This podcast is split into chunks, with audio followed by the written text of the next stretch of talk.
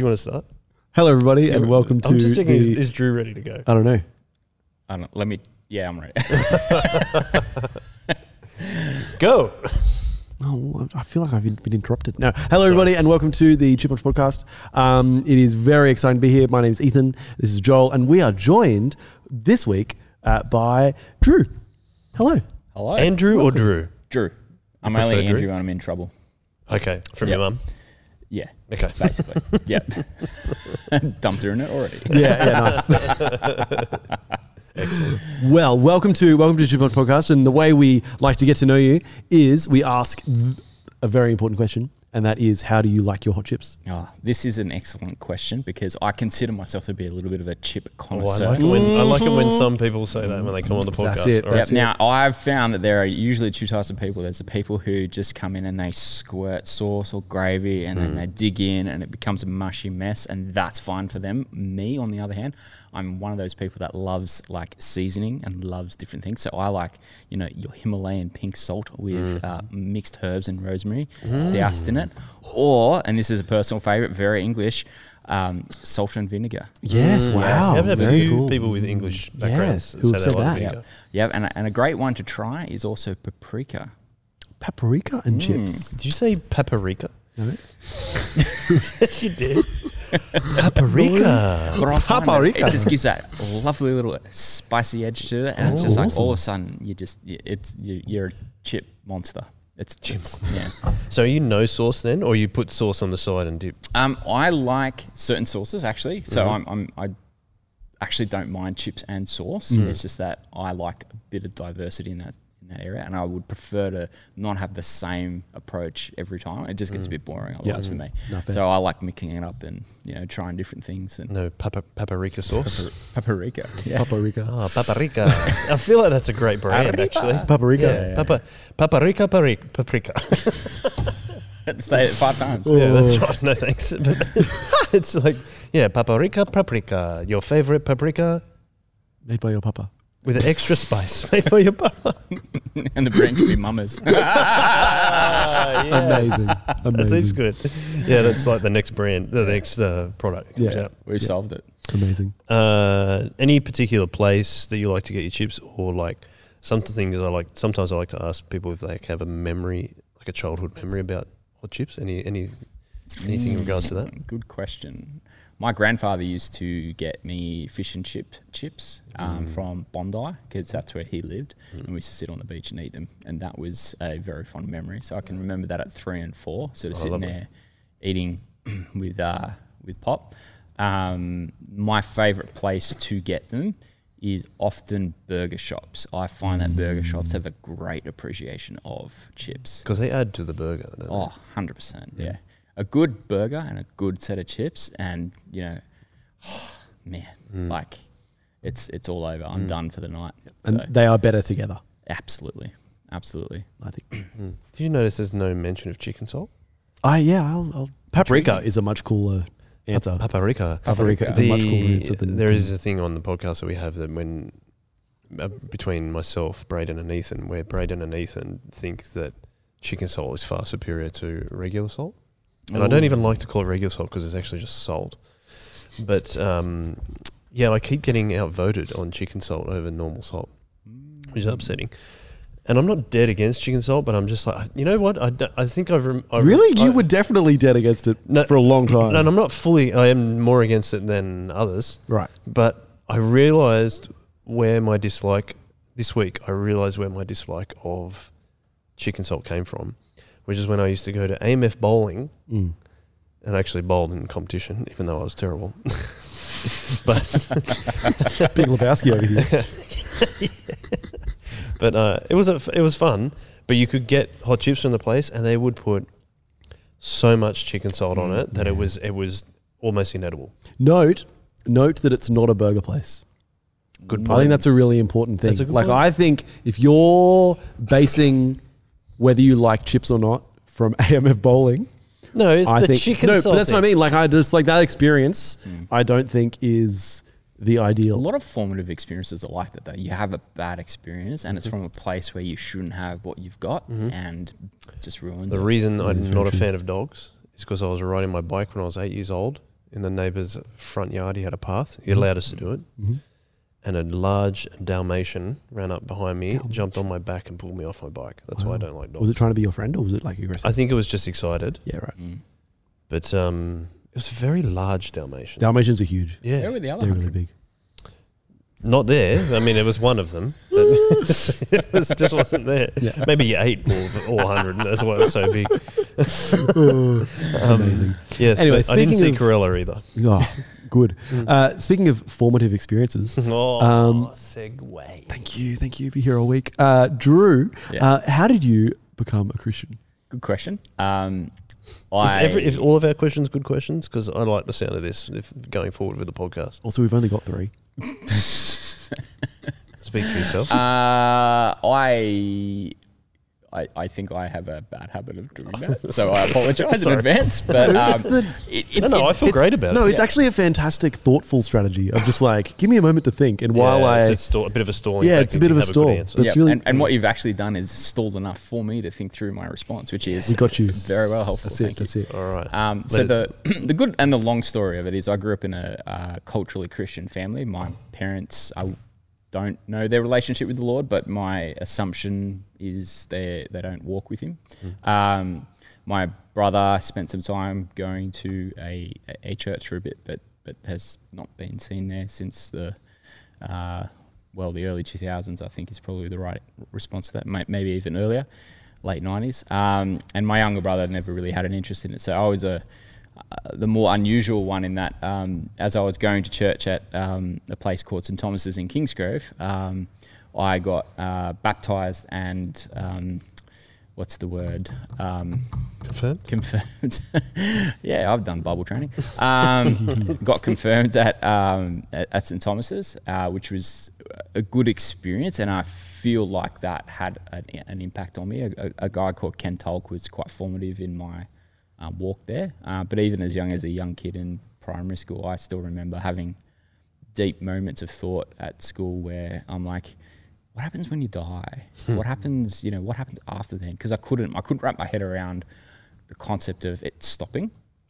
I just that there's there's this block in my brain that at death and at the stopping it that doesn't make sense to me. Like the, that there's obviously some drive to to go further and see further. So that's always sort of been a part of my life forming up. And then um, I changed schools. I went to a, a Catholic school for um, high school um, and ended up ironically at St Mary's Cathedral. And I still remember having um, quite uh, vivid debates or um, enthusiastic debates with many of the Catholics there. And even though I wasn't really attending church, I still couldn't wrap my head around the theology of Catholicism, which has been a bit of a um, an epic battle for me. Um, and then towards the end of uh, my high school period, I started to go to church, and uh, that was interesting. Um, so I went to a youth group and I went to a church, and I think I had a better understanding of it, and I could begin to to learn a little bit more about what it was to be a Christian. But it was still a very juvenile understanding of it. Um, I turned 18 and um, promptly walked myself away from things, as I think some people do, and spent, I suppose you'd call them wilderness years, where um, I didn't really uh, walk with the Lord. And then, strangely, it was when I was at uh, Myer, I was working at Myer during university, and uh, there was a, a young lass who I had an eye for over in uh, children's and women's wear, who I started to get to know, and uh, in the process of that, discovered that she was a Christian, and she would uh, absolutely not do anything further than have a coffee with me until I decided to go to church, and uh, you know, being the the typical guy, I said, yeah, sure, I'll come along to church, and didn't work out with a girl, uh, but I kept the church, so to speak. So I, I married the church. Um, and I rocked up at St John's Anglican in Sutherland and spent quite a number of years there, uh, being taught, learning. Um, that was really, really good. Uh, I think I came a long way in that that part of it, but I think the the real real moment where I fully understand the gospel, and it's it's interesting, right? So, was going to church for a number of years, very dedicated to the idea of it. You know, two three years. Heard a heard a sermon by a guy called Tim Keller on the what he called the prodigal God, and understood he he explained, and I understood what he was explaining um, in the terms of the gospel being it's not what you do that's bad necessarily; it's also what you do that's good, which is bad, and that idea that we're, we've all fallen short, um, and we all sin, and our motivations behind that sin um, are fairly consistent, even when the outcome is good um, or bad, and that blew my mind. I think. I spent probably the next six to twelve months uh, feverishly listening to sermons where I understood the gospel for the first time. And I think that was quite um, a paradigm shift. That was very monumental for me. I went, actually, I get it. I finally get it. Um, and it went away from you just do good things to no, no, there's a genuine relationship effort here from your deity, um, which is Jesus coming down to, to earth to meet with us. And um, he's trying to tell us that it doesn't matter what we do, we never get there. And in fact, there's a problem with the heart. And um, I think that was quite powerful because it started to answer a lot of the questions that I think we as people ask ourselves is why do I do this? A lot. I reckon everyone has an internal dialogue that goes on, um, Christian or non-Christian. Why am I doing this? Why did why did I do that? Why? And I think it started to answer a lot of those questions for me. That there was actual, um, there was an issue with my heart, and it kept pushing me to do things that were negative, that were unhelpful, that exhibited sin, which is that breakdown of a relationship, um, and that that really helped me because all of a sudden, looking back on why I did things that I was either ashamed of or didn't think was helpful or even I was proud of, I could start to go, hang on, there's something underneath all that that was driving me. Mm. It was really, really helpful for me to hear um, all that sort of teaching. So How old were you at that point? Do you reckon? I, I would have been 24, 25, and I'd been going to church for about th- two to three years before, like committed Christian Mm. attendance. Yeah. Um, which is odd in one sense because you assume that someone who's gone to church for two to three years knows and understands the gospel. And in fact, I think one of the things I've discovered is there's a lot of people who sit in the pews that sometimes don't get it. Yeah. And it's not that they're dumb and it's not that they're deliberately ignoring it. It's that Fully. Their heart hasn't ha- hasn't sprung in asunder Yeah. and understood the gospel. Do- And do you reckon that you, you spoke about that moment listening to the Tim Keller sermon? Do you think you were looking? Were you like, I'm still missing something, or was it just you hadn't realised? No, he just blew my mind. like literally just blew my mind Yeah, and my right. heart. And, and and it was hearing him hearing him very proficiently um, expound the gospel um, in an exegetical way, in a very convincing way, um, in a very relatable way. Like uh, it was a, it was actually it was a Willow Creek sermon that he gave so back when Willow Creek uh, conferences were a thing, and um, there were two guys that were on. One of them was Harvey Carey, who I, I still listen to every now and then, and one of them was Tim Keller. And Harvey Carey came on. He's like, I asked to be put on after the lunch because I'm your your gospel cappuccino or espresso, and basically his his energy when he got up on stage was just dynamic. And he, he we watched that, and then we watched Tim Keller's one, and true to his form, Harvey woke you up, and then kind of Tim slam dunked it afterwards. It was Yeah, just cool. brilliant in that sense. So, um, but yeah, I, I remember listening to it. it was at it was at um, Gymea, um, the tradies, and Oh, yeah. it was on a St John's like leadership retreat thing, and and I still remember sitting there, walking out, going, my my entire life has just been like overturned in in Yeah. one fell swoop. Yeah, I think of all the stories that we've had on Chip I don't think we've had one like this, which is quite interesting. And th- that doesn't mean that you're any different to the rest of us. Mm. I just think I think that's really fascinating to see how God works in other ways. And like, sorry, the one similarity though is that we have a lot of people. I mean, includes me. It's like even before they become Christians, there's like, oh, there's something else. You know, you were talking about Mm. like what happens when you're after, when you after you die and all this kind of things. There's like God is like like whispering or calling to you, and just He just chooses the moment when you need to like, as you said, like your heart springs asunder, which is really Mm. Really fascinating. There's a great image in um, uh, I think it's uh, where I think it's in Jeremiah or Ezekiel. I can't remember where. Again, I've done Bible training. Um, where Elijah's on the mountain and he, he hears the two, the thunder and the the, the lightning, and then it, there's the whisper on the wind. Um, and and quite often, I think God works like that. The whisper on the wind, where there's this little silent voice sitting very patiently waiting for the right moments to speak into. Um, and that is that they're the profound moments. I think they're the ones where people are vulnerable. When people are vulnerable, things happen, um, which is you know really a challenging thing for anyone to be is vulnerable. I think in a Mm, world yeah. which drives resilience or it, you know drives you know do do this and be Yeah. strong and have courage. You know, to be vulnerable is actually really hard. Yeah. I think. How much do you think that, like, you going to Catholic school and stuff influenced that? That isn't to give Um, Catholics a hard time. no, I'm just, no. I'm just saying. I- I wonder if that did or didn't.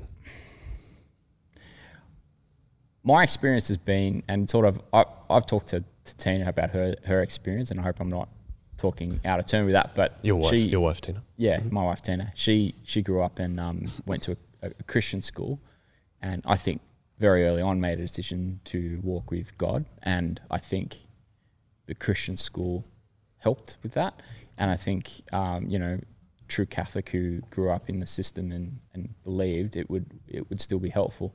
I actually think though that it it's about different stages. So um, certain people will will have that moment of enlightenment when they're a child when they're a school age kid.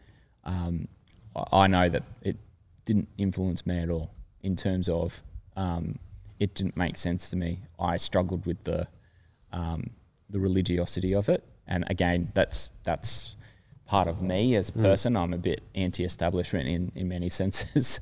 um, Just like the rituals and things like that. Is that what you mean? yeah, the rituals don't don't gel with me. Right. Um, the the long services, which are not like I suppose user focused, and and again, I know it's not about the user, but like when you're sitting there and the pew is breaking your back and you don't understand what they're saying and they're doing weird things and they're wearing weird clothes and you just sit there and you go, how is this at all part of my life?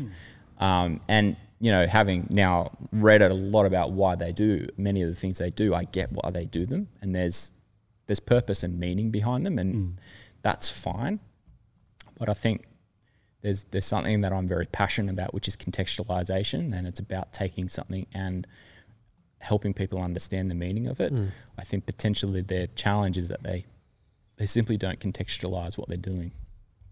Um, they don't contextualize their message. That there are some people that, you know, a more um, formal appreciation of God works for them. Um, you know, and, and that's fine. Um, it just doesn't work for me. um, if I can't wear thongs to a service in summer, um, I have to check out because you know ain't nobody got time for that. So um, I don't know. Stu's on my side with that. So What about your You're welcome fa- here. yeah, that's right. What about your family though? Like, because you were saying they they were, you were they're culturally Christian, and then you went to a Catholic school, but then you like started going to a church, like following a girl there, but then like you started going to St John's at Sutherland. What are they thinking if you're going to church um, regularly? they, I don't think they really mind. Mum, mum, I think likes the idea of having a a good boy, Mm. and I think she sees church as kind of shaping Good moral behaviours. boy. Yeah, Mm. good Yeah. moral boy. Um, so I think in that sense, she she doesn't really mind. Dad certainly has no objections either way. They're they're not um, they're not anti-Christian, which is fine. Um, wh- where it becomes difficult is when so I did a year in Tonga doing some mission work when I was over there, and Mum didn't didn't understand that. Why do you have to go there for so long? Um, that idea of allowing something to drive your life that Mm. didn't fit in her worldview was a huge challenge because mum like it is a bit of a mother duck likes to keep her kids close um, and i'm the type of person that likes to wander and go on an adventure and come back per se. Um, which is ironic now because I can't do any of those things because of work and life and family and responsibility. But um, I've always found that unless you, unless there's a level of freedom to seek out what I feel is um, what should drive my life, um, I shut down quite quite badly. Like I don't I don't flourish as a human being. Um, and what my most freest moments have been when I've been pursuing things with God as the core, like um, whether that is raising my family to try and know who God is, but raise them in an environment that I know God wants them to be in, which is um, often very difficult in a secular society, um, whether that is um, pursuing um, business in a Christian manner. So, like in the business that I run, doing things the right way and doing things with a degree of integrity that I believe should be done. Um, those things are what drive me and make me feel free. Yeah. Um, they're the that, that those set of rules set me free, so to speak. Um, whereas I think mum has a different set of rules, which is you just got to sort of sit in your box and do your nine to five and blah blah blah. Of And like, security kind of thing. yeah, yeah, and I'm just like, there's no security in the world. Like, there's no like, you know, this not, segue. there's no 100% security, right? No, no, no, no. There's and I probably mean, levels, but there's not 100%. yeah, there's there's there's certain things that are more sure than others, and that's all probability based. Yeah. Um, but to me, I've discovered that nothing is certain, and tomorrow, bang, lose your job, lose your house, lose your family, whatever. Any of those things could happen through some weird curveball. And the sooner people, I think, understand that um, that's the environment we live in, the more people begin to think, and that's that's a really powerful thing for everyone. I think. Um, yeah. And you you said that um, you mentioned uni just before then. What were you doing at uni? not not uni work. um, uh, I I spent more time in the uni bar playing pool um, than I probably did in lectures, and in fact, me and my mates would routinely slip out the back door of a three-hour lecture at the start as the old overheads had gotten warmed up, and we'd return with about seven minutes to spare. Oh, the overheads Oh, awful. yeah. um, and I liked that in terms of I had no interest in the a lot of the conversations that were going on because they weren't challenging, but Mm. building relationships with my mates was. Mm. Um, so I did I did a business um, and commerce degree, and I, I majored in marketing and management, I think it was. And I attribute that with um, helping me to learn to think a bit better because I think at Mm. school it's very prescriptive. You must do the syllabus, learn the syllabus, walk out. Mm. Um, whereas I found uni more around the idea of what do you think, Yeah. and I found that refreshing. Mm. Um, so towards the end of the three year, I was more interested in the topics because the lecturers got more advanced. Uh, the start was just like a rehash of school, and I was Yeah. just like not interested at all. Um, I got out of that. um, I was very happy to leave school. Mm. So yeah, What uni were you at? Western Sydney down in Campbelltown. Yes, UWS Campbelltown. Oh, yeah. Let's go. Absolutely. Take that, UOW. It's. I did a business and commerce degree too, There you go. but in sports management, major in sports management. Yeah. So, Love Yeah. it. I, I used to remember sitting at, um, so I used to pack all my classes into one day, and it was generally a Wednesday or a Thursday. So I could Absolute work. dream, eh? Oh, mate. that's, that's perfect. I was earning, you know, decent money, and I was, you know, it was great. Absolute win. Um, but I still remember I'd, I'd rock up at nine o'clock on the train, and I'd leave at nine o'clock that night, and I should walk along, you know, that really long walk to get back to um, Macarthur Station. I don't because I drove every single time, but So I, I, the- know, I know where it is. You were the guy I would have scabbed the lift off if I'd known. but, yeah, yeah, um, hundred percent. That's how I met another guy. Is like, well, you're the only guy from the Shire. That's that's how we became friends. I remember um, sitting at the station, and it was just like it was like Attack of the Giant Rats, and there were like rats this long. Really? That's, Yeah, it was At the station, Aw- sorry. It was awesome. Yeah. that's yeah. the best. Yeah, and so you'd see like a, a Macca's packet just sort of moving around. I'm like, why is it moving? And then all of a sudden you see this giant head crawl out. and it's Yeah, like, right. oh my gosh, it's like they breed them different down there. Jeez, because there wasn't many people at the station, so there's just No. rats That is everywhere. amazing. Yeah, it was dead at night. They were Oh yeah, because you're saying it's nine o'clock at night too. yeah, at least the, the largest one I saw was about two foot. So Wow. yeah, it was awesome. That's the best. Yeah, it was like miniature cats. The cats got scared and ran. ah, that's amazing. Because Yeah. we've talked about uni a fair bit on the podcast Yeah. And how my experiences was I worked full time and then went to uni, Mm. and I wish I'd never done that. I wish I'd just kept working because I feel like uni made me lazy. But then we talked about it also gave us freedom to do like youth ministry and stuff too, so it kind of worked out. Well, I suppose my question, the reason I bring that up is like, what did you decide to do after uni? Um, I went straight into work. so I I worked all through uni as everyone does in retail. Got out and managed to get a um, like a entry level role at Johnson and Johnson, which was good, um, and I learned a lot of hard lessons there. Um, so Uni doesn't prepare you for full time work, does it? no, no, no, no. It oh, it's about does. politics. Didn't know. Yeah. What do you mean I have to work a full eight hours? Like, why can't you slack off? I got that. yeah, yeah. So um, it it's also challenging as well because you you it's a t- completely different environment for anything that you've done, right? So like work lunches, best thing ever, but I didn't realize you meant to go back to work after. like so, it, like Well, we just like keep talking. yeah, can you just keep? No, you got to go back to work. But but really, I just had a schnitzel and I'm about to have a food coma. This Yeah, I need to have a sleep. yeah, this isn't going to work for me. Um, so you learn a lot of hard lessons there, and that sounds like about food and sleep. That's pretty much, yeah. Um, so that was that was good, um, but you also learn you, you learn from your mistakes, and I think you know that that made me really um, a much better kind of rounded person, learning hard lessons, and we don't do that enough. I think we don't get get our kids to learn hard lessons. We protect them a bit, which is part of the conversation we're having before. But Yeah. um, I think that was really helpful for me. And then I spent spent sort of three years at J and J, and then I did a stint at Unilever, which was all right. I, that was where I discovered that um, uh, commutes were a problem. um, so Makes I things would, a lot harder. oh man, like I was commuting from Sutherland up to um, Epping Yeah, right. uh, every day in yeah. a car. I used to do uh, my first job out of uni was at a sports organisation, and they were in Olympic Park. So, but I Mm. had to catch a train, so it was Killer. originally it was two hours each way. Mm. I was like, yeah, you understand that. Oh mate, I get it. Like it was one of those ones where if I got up, I got up at five thirty and I'd leave at like half past six, right? Mm. Which is where my fondness for White Horse Coffee came from because they were the only place that were open at six thirty. and I'd rock up, and if I wasn't on the road before quarter to seven, it was an hour and a half. Mm. If I was on the road before quarter to seven, um, it was forty-five to an hour. yeah, Like, That's a and big It's a huge difference. it's a big difference, yeah.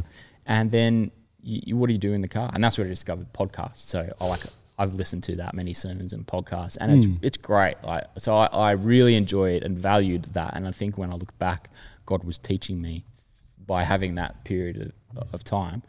Um, and in fact, that's uh, after, that's when I sort of began to move, make the move and decision towards, you know, studying theology. Um, so I, I signed up to SMBC when I was at uh, Unilever. But um, y- yeah, the, the commute back, I still remember my worst commute back was, gosh, I got on the road at 4.30 on a Friday afternoon. And because there was a crash, um, I can never remember the specific name, but you know where you have the Y when you the Y junction when you're coming down King George's Road or from the Princes Highway and it Yep. funnels in to go over Tom Ugly's. Yep. There was an Oh, yeah. accident on both sections at, at the advanced, like further up from the Y, which then compounded with another accident that was in the Y junction.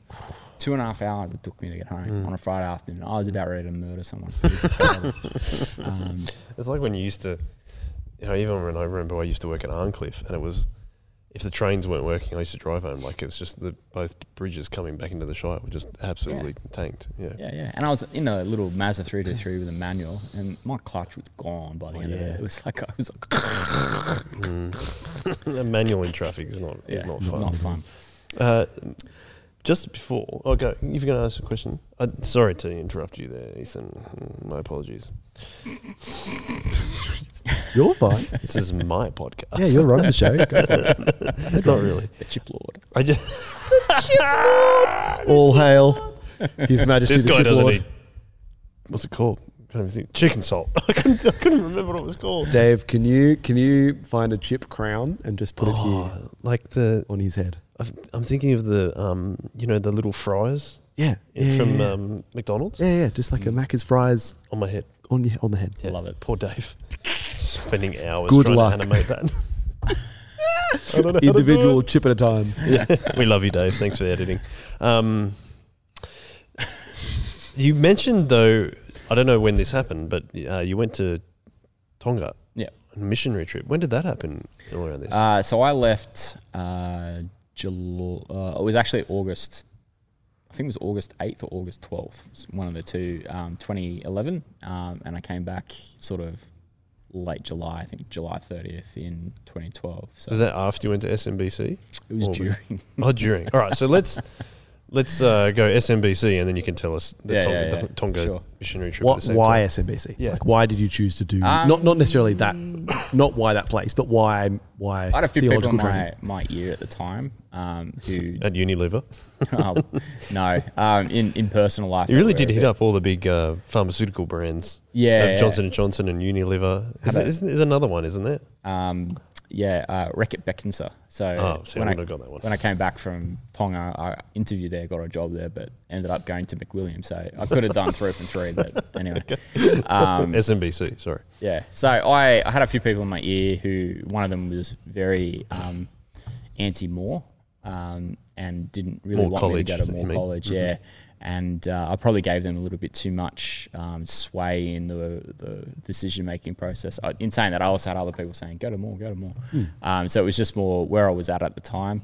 Um, I did feel like at the time the decision to give up full time work and you know work part time and study full time and live in Newtown was probably not the decision for me that I wanted to make, um, just because of where I was in my life circumstances. So I was trying to look for a, a part time study option.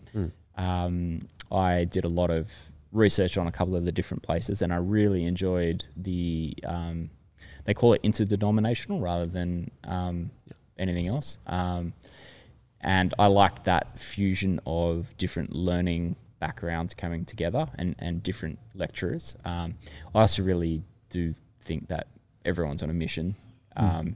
and whether your mission is here or overseas, um, you know, all, all Christian hmm. life is a mission. Yeah, you're so on a mission. Yeah, for sure. I really I liked that idea. Um, I kind of had in my head that I would go overseas at some point. Right.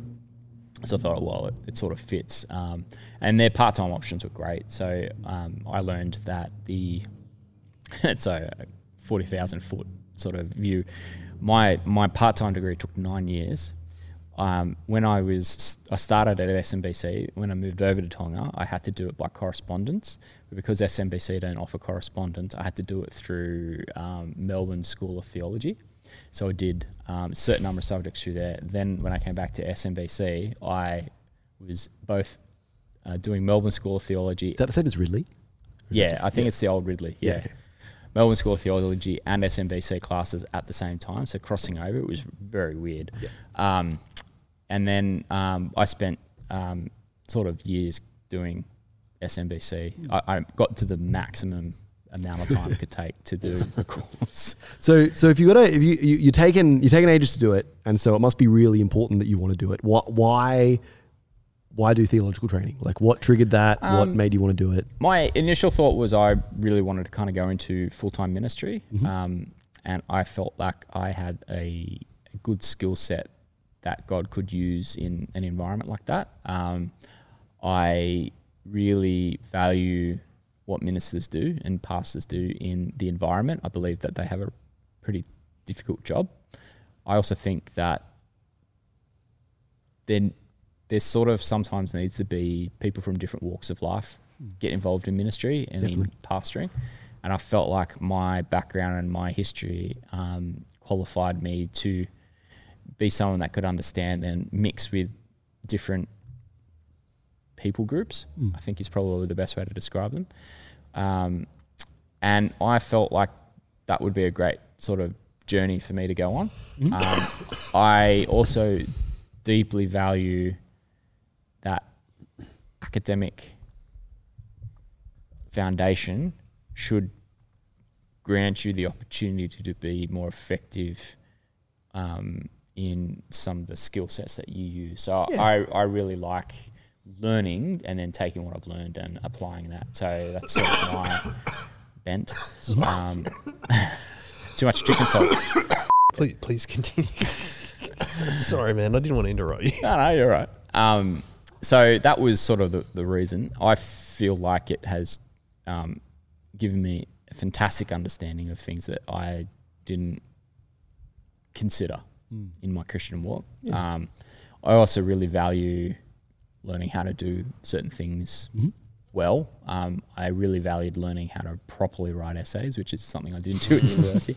Um, that is going to sound boring to people, but um, I love the idea of a constructed argument, and written form is fantastic. Oh, and I I also think like I think yeah, it's it's very easy to make that sound boring. Like, yeah, but um, but it's I think it's really important to like come out of something like that, like a like a like a like a degree that is a lot of essay writing and stuff like that, um, with the ability to like it's teaching you it's teaching you to form an argument. It's not just teaching you to write an essay. It's going how do I in a conversation with someone Yeah. or in a debate of any kind or in a like it's not that you're you're now better at arguing it's now like which i guess you may be but it's actually it's actually about that idea of oh no i can actually have a constructed thought hmm. that is that is cohesive and helpful and i understand it and i know how to present it Yep. and yes, written form, but also you can, I don't know, you can talk in structures Yeah. and you can um, research properly. And you can, like, I think that's all really, really helpful, whether you're doing a marketing degree or a theological degree or a, or a law degree. Like, you may be getting it differently, but I think it's really easy to be like, oh, essays are all, because they are, they suck. But also, like, it's actually, that is a really great takeaway. Yep. Um, I think the thing that really trained me to do, and this is something that I was not good at Hmm. before, is you need to understand both sides of the argument in Yep. an essay. Yep. Um, and I feel like as a culture, we've really lacked that Hmm. ability to sort of see someone else's perspective. Um, and I've found that in my conversations with people when I'm trying to evangelize, so to speak, um, if you just disregard people's perspective, it, it is a, it's a great way to not be loving. Yeah, that's Um, right. Yeah. And in fact, many people have many valid reasons for not being a Christian. Yeah. And those valid reasons need to be understood and engaged with. Um, if you're any hope of, you know, being an instrument for God to help them on their walk, um, I, I really, really value that I had to learn a lot of things I disagree with, um, particularly about other religions and other parts of the Christian fabric of theology. Um, that trained me really well. So I also then understood, I think, that in the process of that, that people people are a story more than they realize, and actually understanding someone's story and being able to speak into that story and offset some of what they're saying with, "Have you thought of this?" And I wonder if, when you look at that perspective, you consider that kind of um, point. Um, I found that that's really helpful mm. especially when speaking with non-Christians who have had poor experiences with God And I think or church. Yeah, because I think you're totally right in that, like a person's worldview and the things they think about and the things they love and feel and, Yeah. and experience is because of that story that they are. Like, uh, not just the story that they tell, but the story that they've experienced Mm. and the story that they have lived through. And that was just my, for audio people, that was my, Oh, thanks for I just threw my Coke away Thanks for putting and Coke all over sprayed me. it everywhere. You didn't get that on the Um, computer though. No, I also didn't get it over me. just, just, just you. Thanks Sorry, a Joel. Um, You winded the wall though. yeah. Oh no. Yeah. oh no! I'm so sorry. we're definitely I did repainting as the set I did as this, much damage as I could possibly do. Um, the that that really that really pulled me out of my very solid point Yeah, 'cause about what you said was stories. really good. It was really enigmatic and interesting. Um, no, but but I think I I was actually just trying to affirm you really, and just say that I'm that that's a really fantastic way of looking at um, looking at evangelism. I think it's a really cool way to um, when we when we talk about apologetics and we talk about uh, and we talk about talking to people who don't believe the same thing. It's really easy just to be like, all right, what are the what are the talking points that we can counter? What are the what are the cultural worldviews or perspectives or things that we can have the answers to? And what are the um, yeah the questions that we want to avoid or, or stuff like that is really easy. But but at the end of the day, you're right. It comes down to what's that person's story and how can Jesus fit in that. Which is why Um, you said before, Drew, like contextualization is really important. Hundred important. percent, Mm. hundred percent, Um, and not and not contextualization without the truth of the Bible. Like it's not, it's not. I, I, I, if I understood you correctly, it was not changing the truth of the Bible to contextualize. It was going, how can we present that? Yeah. How can we Present the gospel. How, yeah. Yeah. how can we present the gospel in a way that people will um, will react to in a way that is um, um, um, helpful. Helpful. Yeah, Mm, yeah, helpful. yeah. Oh, when I when I was finishing the, the masters that I was doing, one of the you, you have to do a project, which is a Oh, I thought you like of- you did another master's. No, separate. no, okay. no. Right, no. it's part of part I've of maxed it too. I'm not going back. um, but when I was doing the masters, there's a project at the end which is about eight thousand words. It's a, it's a, essentially a very long essay. Yeah. Um, and they, they they want you to pick a topic that you're passionate about.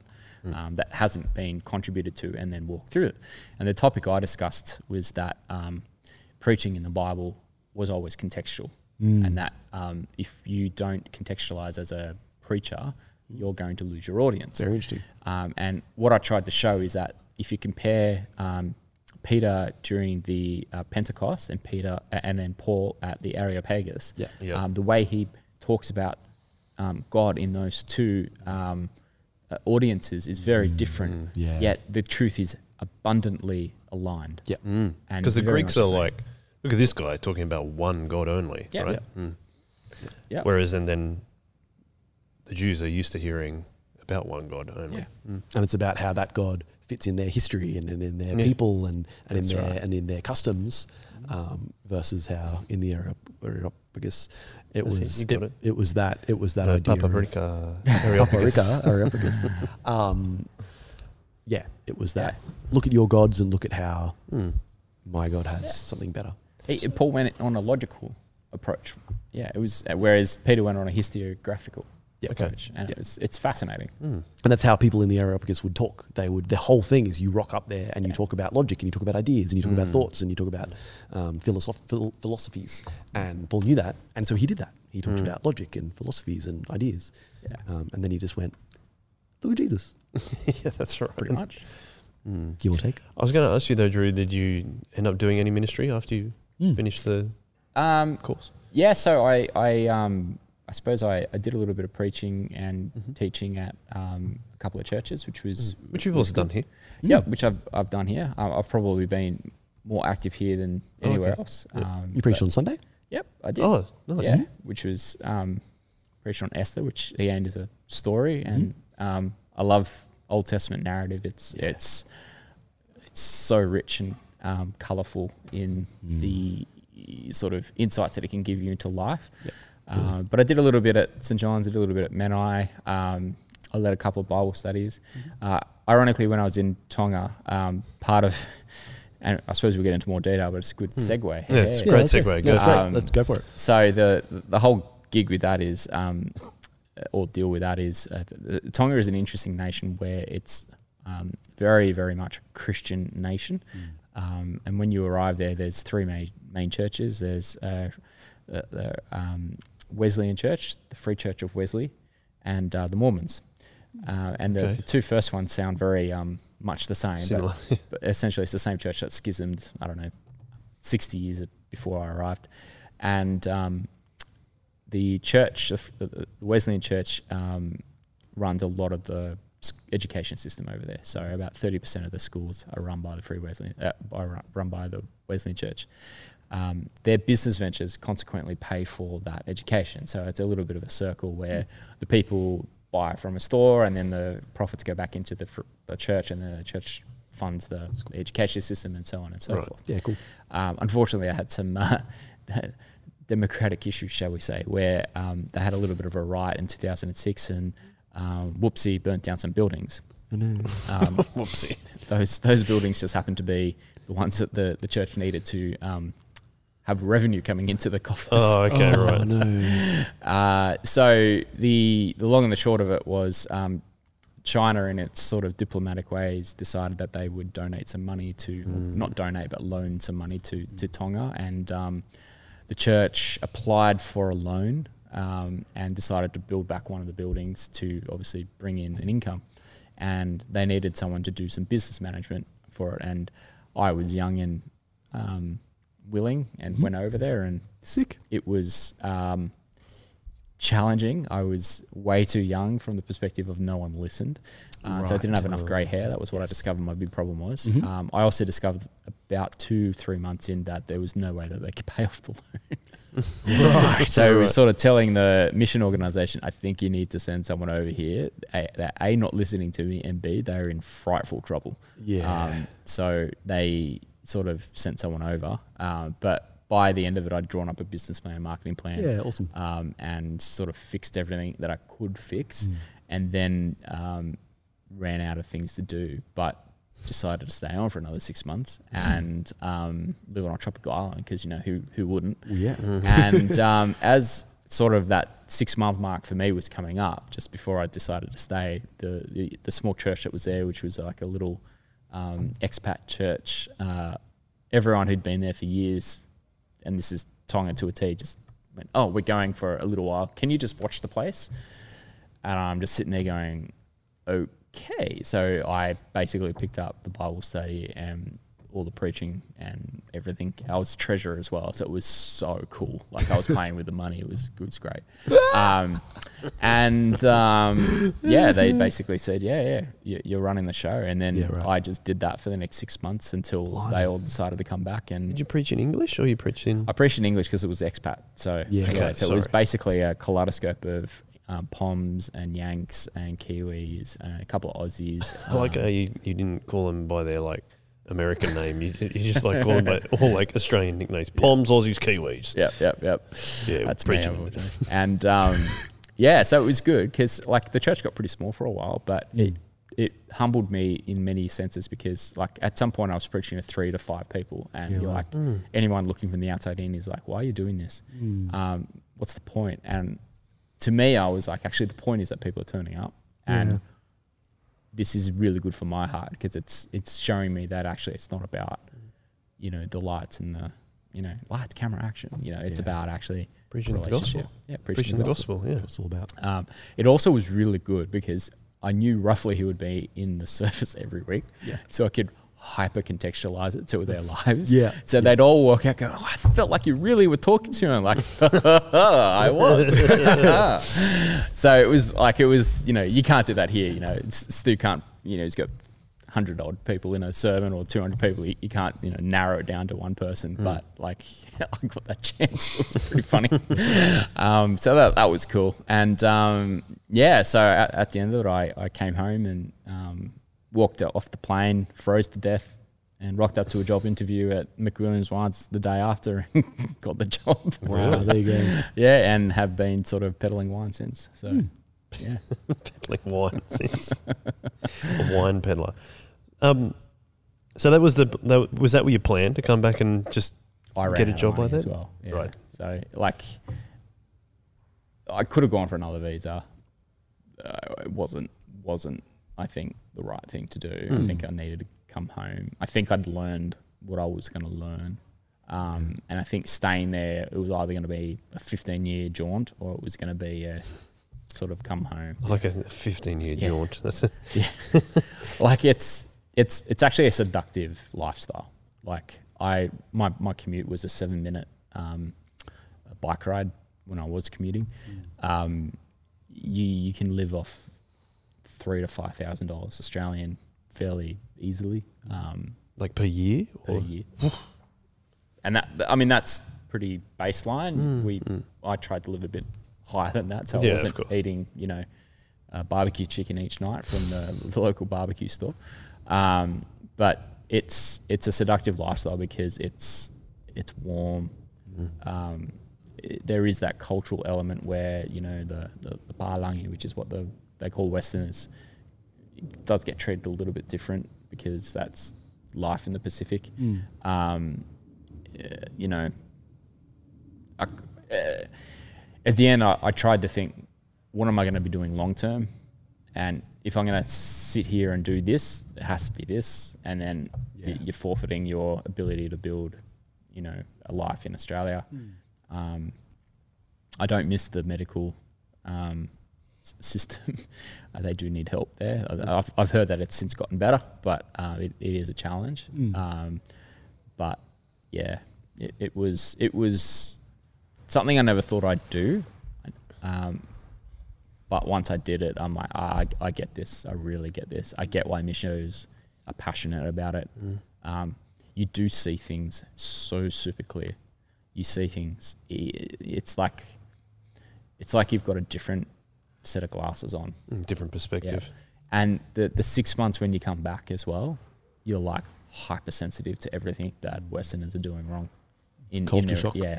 Of your own culture. Yeah, yeah. You you see your own culture in a massively different light, and like the extravagance that we live here and the waste that we live here is phenomenal. But you then get very used to it slowly Mm. over time, and Mm. eventually, it just that that whole sense leaves you in one one way or another. So yeah, And so, sorry, the place you moved to is wine? Like, so when you got that job, that's a wine yeah. Distributor? it's a wine. It, McWilliams is a wine business. Oh, so it used to- McWilliams, sorry. Yeah, yeah. It used to um, it used to be a family-owned wine business that sold its own wine to different um, retailers like Endeavour Drinks, which is BWS and Dan Oh, right, Murphy's, yep. or Coles Liquor. Um, I was there for a couple of years and then got headhunted over to Endeavour Liquor, which is the largest national chain of um, uh, uh, uh, drinks, I guess you'd call them. And um, I spent six years there, and then um, got headhunted and went over to Pernod Ricard, which was an interesting time. Um, that was uh, very big learning experience for me. Uh, and then I sort of six months in decided I wasn't really cut out for corporate life anymore, and um, handed in my res- resignation at 12 months and went out and did my own thing. And I'd like to say I haven't looked back since, but the reality, it's it's you know you even even though I've got a lot more f- freedom to do certain things, it's brings all sorts of different difficulties, um, and you're much more a um, a leaf on the on the tide of the market, and when that is a bumpy market, um, you feel every bump, uh, whereas big big ships can kind of just carve through it a bit easier. How is that like? I suppose my question is that as a Christian, like first of all, going into business on your own, but then also when you have to ride those big bumps like you're talking about that are present for a small business, especially, what does um, how does that help being a Christian? How, be, how does being a Christian help in those scenarios? um, it gives you someone to cry to. Um, that's always helpful. Mm. I think there is um, a real opportunity for for church and churches to um, uh, engage with those people in those environments a little bit more. And and that's not to say that's not pointing finger at solos or anyone. That's more. I think there's a lot of learning there that we could all do together, which would benefit everyone. Um, because in terms of in terms of what? Because I think what it teaches you is that um, you are much more at God's will than you realize, and that is one thing I've learned. Very often, things will happen, and there's no reason for them except that there's a I feel divine intervention in what's going on in my business life, um, which is a strictly um, offensive thing to say to a business person because um, they believe that they're the masters of their own destiny. There's a lot of like self-made kind of vibe. I'm not. I'm not self-made in the sense of um, I. I'm, I very much believe everything I'm being gifted in Yep. my businesses is from God. Yeah, and your skills and abilities and all Yep. that. I think. Yeah. Yeah, like the the entrepreneurial thoughts that I have are all God's, not mine. Mm. Um, so it becomes easier in one sense to ride waves knowing that God's on either side. Um, it doesn't help with the sick feeling in your stomach Yeah. when something goes You're wrong. still riding it. yeah, you're still riding it for sure. Um, but you begin to realize that even if you are a little leaf, um, you're a little leaf that God has control over, and that is much more comforting than you think at your darkest times. Mm. I find the trick is is when things are going well, it's really easy to forget that as well. I find it really hard to, um, I find it really hard in general to remind myself to thank God. Yeah. I And think I- it's a struggle for everyone. Yeah. Um, and I try to keep thinking that I'm only able to do a lot of these things because of God and, and pushing that into the front of my mind.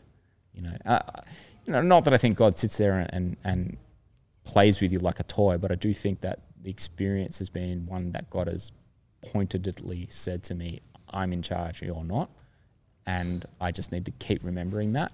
And as I keep remembering that, the good and the bad becomes a little bit less important Mm. because end of the day, you know, what am I doing? Serving God, feeding my family. Mm. I'm, you know, trying to live a godly life. They're the only things that matter. Um, Have you seen like you you talked before about like your inte- integrity is really important, and I think as Christians it is a really important thing to focus on. Have you seen in running your own business that pursuit of integrity uh, work out well for you, or even just impact someone else that's not used to them to seeing that level of integrity? Um, I think so, in the sense that, like, so for instance, I took on a contract once where um, I didn't feel towards the end that I was delivering on what I was being paid to do, and I actively canned the contract, and I felt like it meant that the relationship I had with the person would persist down the track, even though I wasn't able to deliver what he wanted. The fact that I said I'm calling it. I'm not. I'm not actually helping you. I'm. I'm not able to do what You're not delivering it, Yeah. kind of thing. Yeah, um, I think that made a difference to him that he felt like I actually did have the best interest for his business. Mm. Um, it also changed failure in the sense of even in failure, you can succeed by actually holding to Christian principles and Mm. teach people that, um, for argument's sake, if you're not delivering on something, you can still go about it the right way rather than Yeah. take the mickey. Mm. Um, so there's that. I think um, it's increasingly different to be a Christian in business now more than ever. I think when, you, like for instance, if you're paying someone and you're paying them above board and doing things the right way, a lot of people can be taken aback by that. I think, like Paying- if you paying on time, paying on that stuff. time is is a good one. um, you know, especially when you're not getting paid on time and you have to Yeah, I was gonna say your savings and Yep. pay someone else. Yep. Um, I think um, on one of the small ventures that I've got, I, I deal in a, a, uh relatively fraught part of the market, and um, the person I'm working with is remote, and he and I are basically partners in what we're doing. And I think he's a little bit shocked by how transparent I am and the, the- Mm. like what what responsibilities and um, privileges I'm happy to just kind of say you're in charge of that. And yeah, take that over. Because Yeah. that's yeah, that's not my strength. yeah. Um, and I've found that that works really well for us because um, I don't I don't question, for instance, the finances that he's moving between things. I don't question it at all. I just I just trust that he's doing the right thing, and I found that he's really transparent. As a consequence, he comes forward and says this or that or whatever, hmm and Because you're exhibiting that behavior as well. yeah, and that makes me proud because I feel like, because I know he's not a Christian, I feel like I'm giving him the best re- reason to uh, rethink his position. Mm. Um, and I think that's all I can do. I think differently too, Yeah. right? Yeah. Yeah, that's cool. Yeah. So I think they're the positives. Um, I am seeing that it's very difficult to politically manage a business in a um, hashtag work environment where um, there's a lot of different views flowing around about things. Um, I've so far avoided a lot of that. I just kept my head down, but some of the contracts I've got, um, like a big one that I've got at the moment with Pinnacle Drinks, it's it's it's everywhere there, and they ask you to join in. And like for instance, I'm doing a project for the Loud and Proud, and so they're the positions that you get- put in. And How do you You know. stand? How do you stand over what you believe as a Christian? But Um, also, but like you're yeah. also contracted to a business to deliver a particular service, right? So yeah. that's that sounds like it's a really difficult thing Yeah. to, to balance. And I've also had to do the kind of um, thinking through of, um, you know, in in doing projects like that, what are you actually supporting? Well, Mhm. you're actually not supporting anything either way. It's like um, any of the projects I'm doing, I don't support per se. It's that I'm doing work that brings a, project to life Yeah, I think so. and gives them the ability to do whatever they want with it. Um, and in that sense, it's their statement that they're making, not mine. Mm. Um, I, so I, I've begun to think through a lot of those things. I think um, there are certain battles and certain things you should dig your heels in on. I just think sometimes as Christians we don't always get what that is right, and I Mm. think there's certain things we should be rethinking how we engage with, um, and then there's other things where we've gotten it right and dig in more. Mm. Um, they're really difficult um, topics, I think, because I don't believe the dialogue from an inter Christian perspective is happening. Um, I think we, as, as a ch- wider church, be talking more about how do we deal with these challenges? How do we deal as a collective, wider group? Um, because if you start to get the teachers and the people who are sort of ministers and stuff in a room discussing things, it helps them to work it out. And then that then flows through the rest of the congregation a little Mm. bit more, I find. Um, that's the one thing that I've, I think, from an observer's point of view in a business environment, we, we don't necessarily get right. So, Well, That's interesting. Um, well, I, before I ask you the final question, it's just tell us about your family because you have quite a large family, yeah. and there are particular reasons for that, obviously. But um, it'd be better for you to tell us, like how that ended Yeah. up happening and and why. How many actually? How many kids are in your family now? I have six. yeah, that's quite yeah. a um, I don't sleep. Um, as you can tell by the bags under my eyes. Um. Actually, looking all right today. Huh? I was just looking goodness. then and like, yeah, you look all right. the uh, foundation must be. You, I was going to say you Yeah, put yeah, makeup yeah, on. yeah. Um, so yeah, so I am married to Tina. Mm. Uh, we um, got married in 2019, and um, we're both on our second marriage. We, we, we sort of divorced from previous um, partners. Um, she had three kids to her previous husband, and I had one um, kid to my previous wife. Uh, and all four of those were girls. um, so when joining it together, um, it was a, a giant squeal of happiness. Um, and we decided that rather than um, sleep and, and you know go on adventures, we would decide to have a few more kids. saying you've had two more, right? Yeah, we've had two more. Um, so we had little Serafina, who Mm. is um, nearly two, and she's an absolute delight. Um, and she squeals like a Yeah. like a happy little kid. So she's got that great energy and, Mm. and vivaciousness, which is what you want. Um, and then we've got little Jesse, who's uh, nearly six months old, um, and he is a wonderfully smiley little boy, um, who we're hoping will eventually sleep through the night. And That would be that um, would be positive. it would be very positive for everyone involved. Um, It is so positive when it happens. yeah, it is. Uh, it'll happen. He's a good kid. Like he, he's just obviously yeah, going Yeah, through that learning curve of what it is That's where to he's at. yeah, Yeah. Um, be awake and um, find out what it is that the nightlife is. Mhm. And uh, so yeah, so we've got six. We have a um, a Kia Carnival which gets all kind of loaded up. Cloudy. A bus. A bus, yep. Um, so my little run around is, is still with me because obviously for work, but Yeah. um, yeah, we can't fit hardly any of them. That's amazing. so yeah, so we have a big family. Um, Mm. We have our own unique challenges. Um, Mm. so we we we have a kind of perspective where um, halves don't count. You round up and treat everyone like they're the, the same. Um, so everyone's equal and square in our family. Mm. Um, we uh, do enjoy the, I think, seeing them bond and Mm. seeing, and I, I- suppose other parents who are listening to this who had have older kids and then have had a couple of younger kids will, will understand this. But seeing your older kids um, uh, find joy in your younger kids, And look Mm. after them. And, yeah. and the relationship that they're building. Like when the girls come home from school, we, we don't exist to Serafina. She's just gone. Awesome. And they love her and she loves them. Yeah. And that's really lovely. Mm. And that, that that is a real parenting thrill for me. Mm. Um, so I really enjoy that and, and, and, and learning how to how to navigate that Mm. that situation is, is is one that I'm enjoying at the moment. So how old's the oldest? It goes 14, 12, 10, 9, nearly 2, nearly 6. Six, Solid. six months. Six Yeah. months. 6 months. um, yeah, so it's there's a there's a gap. yeah. Yeah, yeah. We went. We, we were, it was like it was like snakes and ladders, and we got all the way up, and then we hit a snake and went all the way back down. Had to start again. yeah, yeah. yeah. So Quality. Yeah, I, I'm I'm a I'm six years older than my brother, and that's not as big a gap as as any of them actually.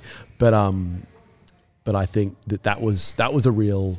It's been a real privilege growing up with him, mm, and actually, like only just then, like I'm 24 and Eli just turned 18, and it's like, oh, this is really cool. I've got a like my friend who's been my little friend is now my big friend. like my big friend, and it's Yeah. great. Like, um, and it's really cool to, um, like, I think I assume mum and dad have enjoyed watching that friendship happen and grow, yeah, and absolutely. like, um, and like I, a lot of the cultural stuff I'm aware of, I'm aware of because I've been with Eli for so like. For so long, and he's influenced me as much as I've influenced him, and Mm. um, yeah, it's really beautiful to see that, and that's definitely not on the scale that your girls and boy are working on, but um, but it is, but it's really beautiful to see, and I'm really stoked that you're able to see that, and you're getting to see that, and that they're getting to see that. Like, Yeah. I think also that the fact that they're growing up in a Christian household is Yeah. just really lovely. Super lovely. I like the idea of that too. And I'm I'm assuming that the older kids they go off to their Yeah. So at certain um, times. Yeah, they have certain times where they go back to Yeah. their respective others, Mm. and, and that's that's um, a joy for us as well. bit if there a is break. one small silver lining to this whole thing, the holidays are a lot quieter for us. um, and I know that um, not everyone will, will think this, but when it's down to only two for Tina and I, it feels like none. yeah, yeah, Yeah, it would. Yep. I mean, I've got three, and I'm like, um, this is enough. Yep. like to double that number, that'd be really tough. yeah. How does um? I always like to ask parents on this podcast, like, what has God taught you about being a parent?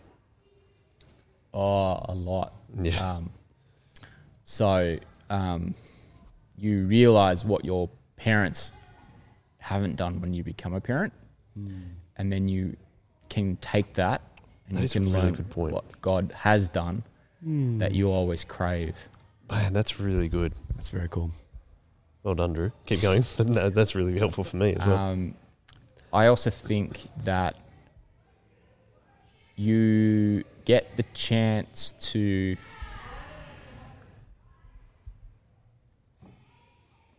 you get the chance to explore with your kids their journey um, and you don't realize the impact that has on the kids Mm. per se.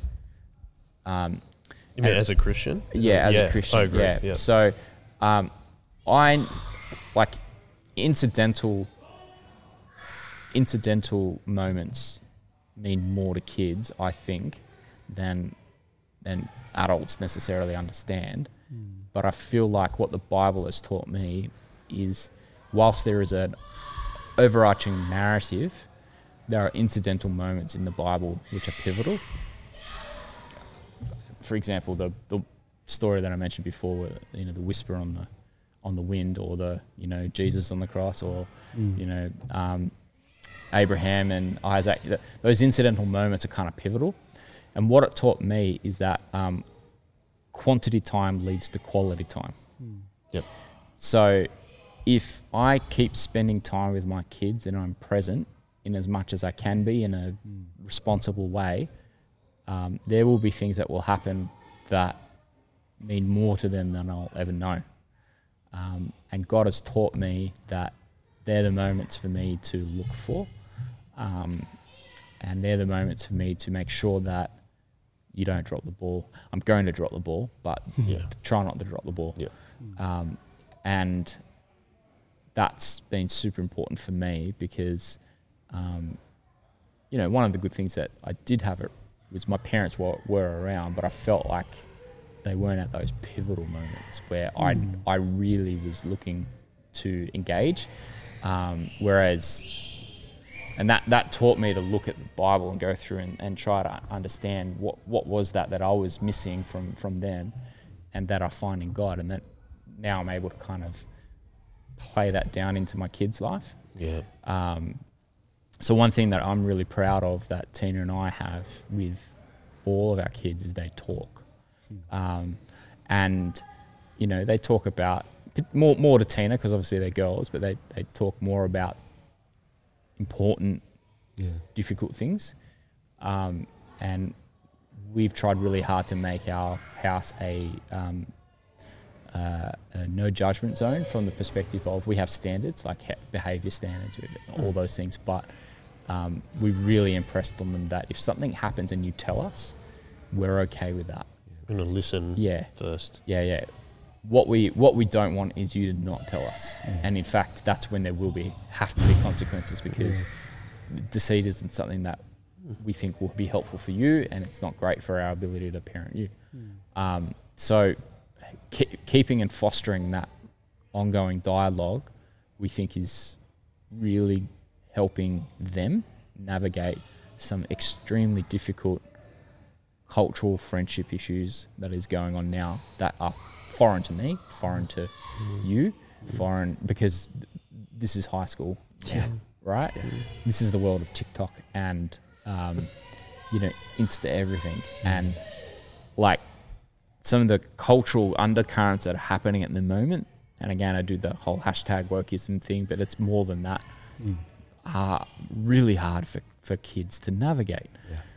So who are they talking to to find the um, advice to deal with those issues? Yeah. Now, of course, they're going to talk to their friends, but their friends aren't always going to be the best sources of wisdom. And this is where the Stu, you're going to love this. This is where the shock absorber comes in. Yes. Help them to understand the wisdom of what you can impart, but Yes. shape that Yeah. to the situation that And they're you're in. helping them translate those situations through a biblical lens. Yep. And that's, I mean, like we've talked about, um, Braden and I grew up in a non Christian family, but Ethan, obviously, being Stu's son, grew up in a Christian family, and how he really appreciated having things happen at school and be able to come home and have the ability to Mm. first be listened to, but then translate that Mm. through, a, like we said, a biblical lens. And that's what I love hearing. That's why I asked the, pe- the question about parents. Mm. Because they come on this podcast, everyone that comes on this podcast is a Christian. But also, I really um, am, what's the right word? Like, really love hearing or knowing that my children, for example, are going to grow up in a Christian environment. Mm. And that will have impact on their lives and also their children's lives Mm. like you're you're gen- making generational changes because of what Jesus has done on the cross, right? And I think that's what's really excites me about being a parent as a Christian. Yeah. That the thing that you said also is like it highlights what you perhaps needed as a as a child, and that you can give that to your children, but also like the great things that your parents did give you already. And then uh, God's God's at work in all of that, right? Mm. But it's just that's just exciting. So I, I really like what you what you said Um, about that. I think also, sorry, just as a as an addition, as not a parent, um, but as someone who can talk into that, I have been that kid that's grown up in a in a Yeah. Christian environment. I think, um, I think it, it, it makes me think back to what you were saying before about other people just being like we're all we've all we're all stories, um, and in all good stories and in all stories there are moments, um, and um, being there for people in those moments Mm. is really important. Yeah. Um, and I think even even as a like whether it be whether it be as a parent, whether it be as a member of a church, like if it's and, and whether it's been a, a parent being able to go, well, I actually can't talk to my kids about all this because oh suddenly they're 16 and they've gone Mm. like all this stuff I've done to get them to talk to me like what's what's what's happened? Like that I've had conversations with parents where that has been Yeah, the yeah, case. Um, that's all I'm talking about there. Um, and it's that um, what's really cool is that as the community we've got in this this shock absorber Yes. vibe Yeah. is that we can all try and talk into those moments um, but at like for example a youth group i only see them on a friday night for a few hours Yeah. You can only do so much. and so like it's so beautiful and so important that you guys as parents are talking into uh, and being christian influences in the lives of your kids because like we will help as much as we possibly can um, and we will be there when we can be there, um, which is as much as we will try to be there. Um, But you're not their parents. but we're not their parents, and it's so important and so beautiful that you're able to, and that you're actively trying to. Uh, build that culture in your family Yeah. of talking to other one another and sharing your stories and sharing your moments and being there for one another in those moments and in those stories. Um, and I just wanted to say I'm really encouraged by that. Yeah. I mean, it's it's also like it is hard for parents, I think, because it's so easy to get um, mistake attitude for lack of engagement. Yeah.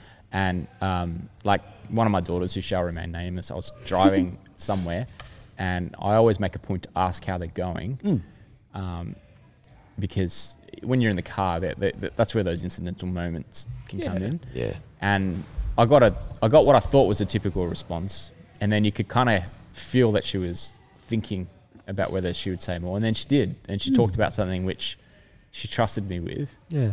which was great. And then I got out of the car and I was like, that was a moment for her, like Mm. where they thought they could go past the standard sort of point and engage with me at a at a level which was different Yep. to normal, uh, and that being able to validate her in Mm. what she was saying and and help her to feel okay was really powerful, I think, for her, Mm. and made her feel better. And then, so I tucked that one away and I go, well, that's that's really quite precious for me because they're the moments where you go, ah, okay, I am getting through. it's just that you have 99 incidents where they don't respond, Yeah. and the one that they do is is you know, are you going to ask a question? And I think um, that's hard. A lot of parents, I think, get discouraged and sometimes don't go back to the world because their emotions are hurt too. Like Yeah. we, th- we we we have to think and remember that parents do get hurt by their kids. It's it is hard. Well, it's still it's, they're still sinful. Yeah. Just like we are. Absolutely. Um, and in fact, that's a really important point to drive home. They are sinful and they're going to be, um, I nearly said a word, but they're going to be those things that we um, don't like. Um, so that's that's one part. The other part that I, think the Bible has taught me a lot, um, and this is ironically through a blended family, is that what adoption means. Um, I Yeah, that's really never cool. thought I could love kids that weren't biologically connected like they were biologically connected until I had that Hmm. experience. And now I've got three that I love like they're my own flesh and blood. Yeah. And that's that's amazing because it it really does change all of that literature in the Bible of adoption. What does that actually mean? And I think f- for a lot of people, we don't always get that gift to to feel that. Um, and I just I wish I could translate that to other people so that they could get that concept of what it is to be adopted by God as Father. Um, because it's such a beautiful feeling. Um, having now been able to, to go through it and do it for a few years. So that that's one thing that God has taught me a lot about through parenting is you know mm. that adoption element. It's it's pretty cool. I re- yeah, I really value wisdom on this stuff. I really learn a lot from that. So thank you for answering that question That's all right. in such a wis- wis- Wisdomous. wisdomous way. Wisdomous. it's not the word, but it's funny. We'll go with it. Wisdomic. Wisdomous. Wisdomic. I like that. Wisdamus. It's like wisdomous, but with a U. Final question. Yep. Before we wrap it up, um, and if you can hear lots of children, that's they're all here at Soul Revolver Church with Fuse, which is our Year Five and Six group. So What was that look for? what You just gave me the biggest side eye when you said fuse. did I? I didn't Yeah. mean to. I'm like, are you, are you vibing what I'm saying? Yeah, yeah, all I you're was right. saying. Yeah, yeah, But I'm yeah, just yeah. letting you know that sometimes when we're recording Ship Lunch, Fuse is on in There the is- other room. That's noises. why. Yes. We just want to celebrate the, the kids Yeah, that are coming do. along. So to the crew. I don't like. Let's call them crew, not kids. Uh, final question: What do you wish you knew now that you're a little bit older? That you wish you knew when you were a younger Christian. Good question, eh? Mm, yeah. how much can I say and how much can I not? Um,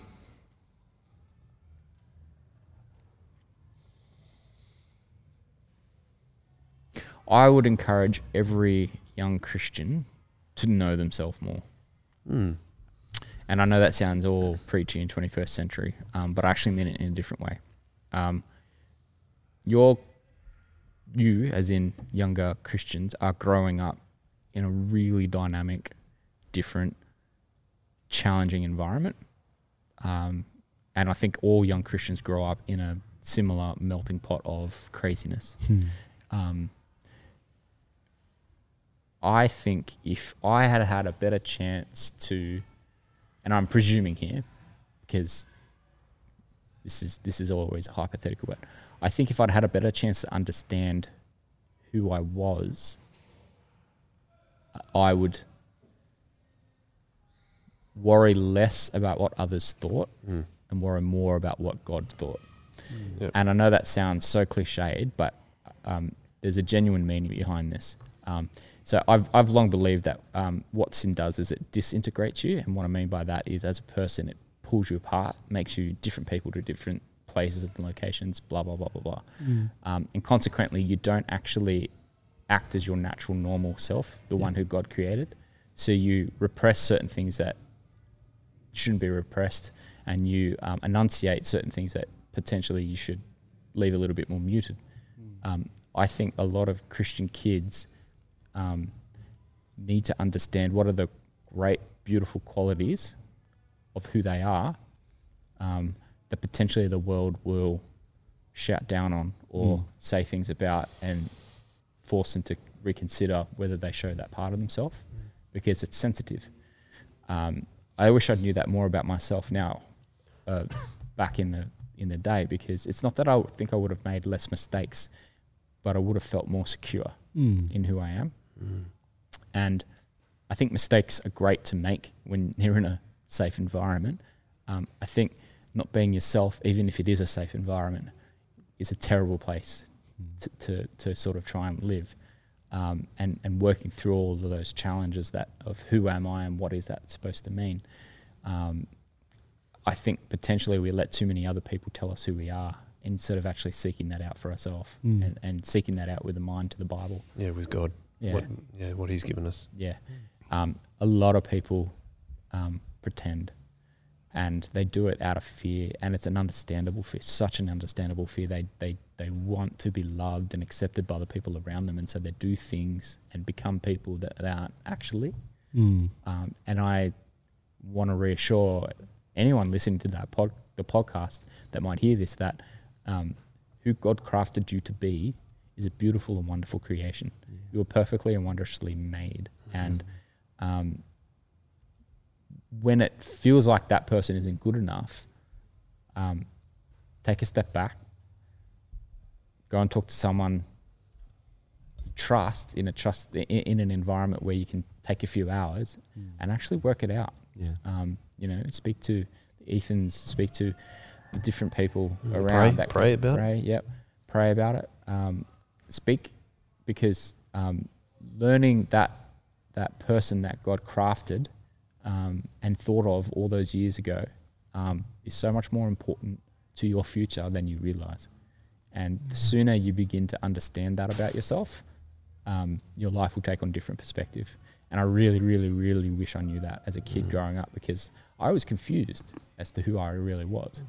Um, and I think I probably didn't really even sort myself out, so to speak, until I was in my mid 30s, Mm. um, which is really not long ago because I'm only 38. Um, so that's terrifying. Like living Mm. 30 something years, not really fully comprehending who you are and having to go through, Mm. you know, issue after issue, uh, uncertain, eh, you know. Um, that's that's what I wish I had done earlier. Is Yeah. taken my time and actually zoned a lot of other stuff out and worked on myself, um, and worked out who I was. Mm. I- I think the world makes that really hard, and the Mm. world is trying to tell you who you are rather than you develop that sense of it yourself. Yeah, and I suppose that when we put our identity in Christ, and I think that helps us to realize that that we don't have to be of. We can be in the world, but not of the world, That's and then we can see like God, what what what have you gifted me with Mm. To be able to contribute to your church, to partner with you, and tell me what I can do for you, Mm-hmm. and then He can re- and reveal to me like the things that you want me to be doing or the gifts that you've given me and all that Mm. kind of stuff. And I think like listening to that podcast, I, I can see listening to this whole what you've said in this whole podcast is I can see you've been doing that throughout your life. So you mentioned before um, two words, like and I always try and come up with the the title of the podcast while the the, Mm. the podcast is going, and I, I feel like it's going to be flourishing in wilderness because I feel like you've mentioned those two words, but you've gone through lots of different things, and you said that you were in the you talked about going to the wilderness kind of when you the first time you left church and all that kind of thing, but also the flourishing bit is what you're talking about there is finding out what you're good at Mm. and what you like and what where your identity sits under Christ. And so And what the gospel means. yeah, Yeah. and it's all through the, the truth of the gospel, Mm, right? yeah. Is finding out what the your true identity in Him is, and I think that's been uh, really really encouraging. Um, and even like talking about the wilderness stuff, you you went to Tonga for a Mm. year. Yeah. You um, you worked at you went to uni. You went to you worked at uh, um, what was it Unilever and Johnson and Johnson. Yeah. Then you came back. Now you work in wine. Then you started your own business. Like you've got a blended family. Like there's all these these Mm. things that the and the situation that's God's put you in, in order for you to flourish in His Mm. under His under Him. Yeah. Yeah. Lovely. Final words, Ethan. No, that was that was a lovely final words. Okay, fantastic. Thank you very much for your time, Ethan. But It's awesome. most of all, thanks very much for your time, Drew. Yeah. Really, really appreciate it. It was a really fun podcast. Thank My you very pleasure, much. Chip Lord. Let me put the chips on. We're gonna, we're gonna, you're gonna get a crown by the by the end of this. The I feel like there's got to be a McDonald's fry hat of some kind that we could find. the chip crown. The chip crown. the chip lord. Um, yeah, it's been awesome having you on, Drew. Thank you so much for doing it. Um, worries. we uh, always like to finish with a one way. So if you so wish to join us in a one way, Absolutely. we'll do that. One way.